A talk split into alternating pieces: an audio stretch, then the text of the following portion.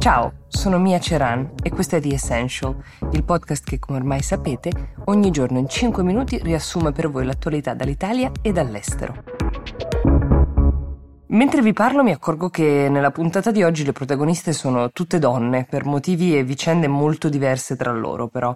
La prima di cui vi parlo è la premier finlandese Sanna Marin, ha 34 anni, sta facendo discutere sia nella sua patria che all'estero questa proposta che ha avanzato di ridurre la giornata lavorativa da 8 a 6 ore con l'obiettivo di aumentare la produttività senza però tagliare i salari. Pare che questa richiesta, che la Premier ha avanzato formalmente davanti al proprio partito, quello socialdemocratico, sia nata durante il lockdown, da una riflessione su come stiano cambiando le nostre priorità, il fatto che molti abbiano più attenzione al tempo personale o alla famiglia e anche dal presupposto che questo taglio di ore possa generare alcuni posti di lavoro in più.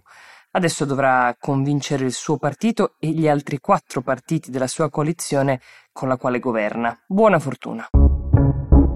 A Kathleen Kruger invece sembra non essere servita la fortuna per arrivare ad essere considerata un pilastro del calcio tedesco e anche mondiale. Lei è la team manager del Bayern Monaco, la squadra che è appena diventata ancora una volta campione d'Europa strappando la Champions League al Paris Saint-Germain.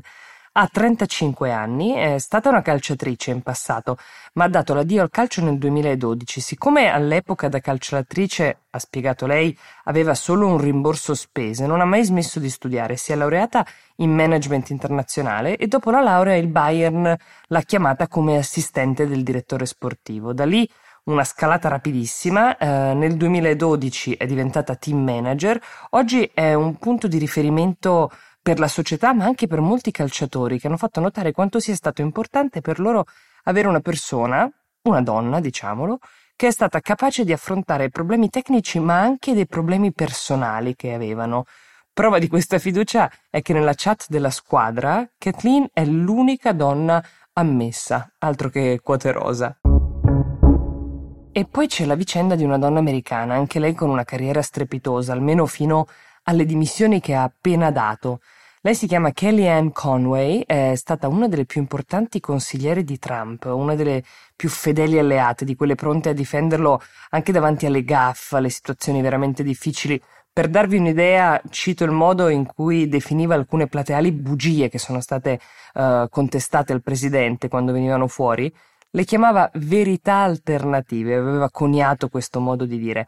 La cosa che da sempre ha affascinato i media americani su di lei è stato l'ambiente familiare di questa donna, madre di tre figli che ha avuto da George Conway, che è anche lui un repubblicano, ma è uno dei più feroci critici di Trump eh, all'interno del partito. Lui fa parte del Lincoln Project, che è un movimento fondato da esperti, strateghi del Partito Repubblicano, che considerano Trump inadeguato, incapace, corrotto, questa divergenza di opinioni ha dato vita ad una serie di divertenti siparietti comici anche del famoso show Saturday Night Live.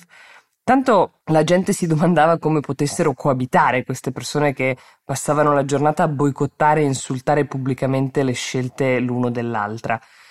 Alla fine a dare l'idea di come debba essere eh, questa vita è stata la figlia adolescente, Claudia.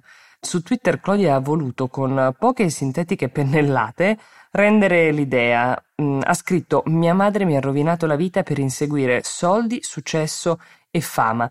Del padre invece ha detto non abbiamo nulla in comune dal punto di vista politico, se non un po' di buonsenso nel giudizio sull'attuale presidente.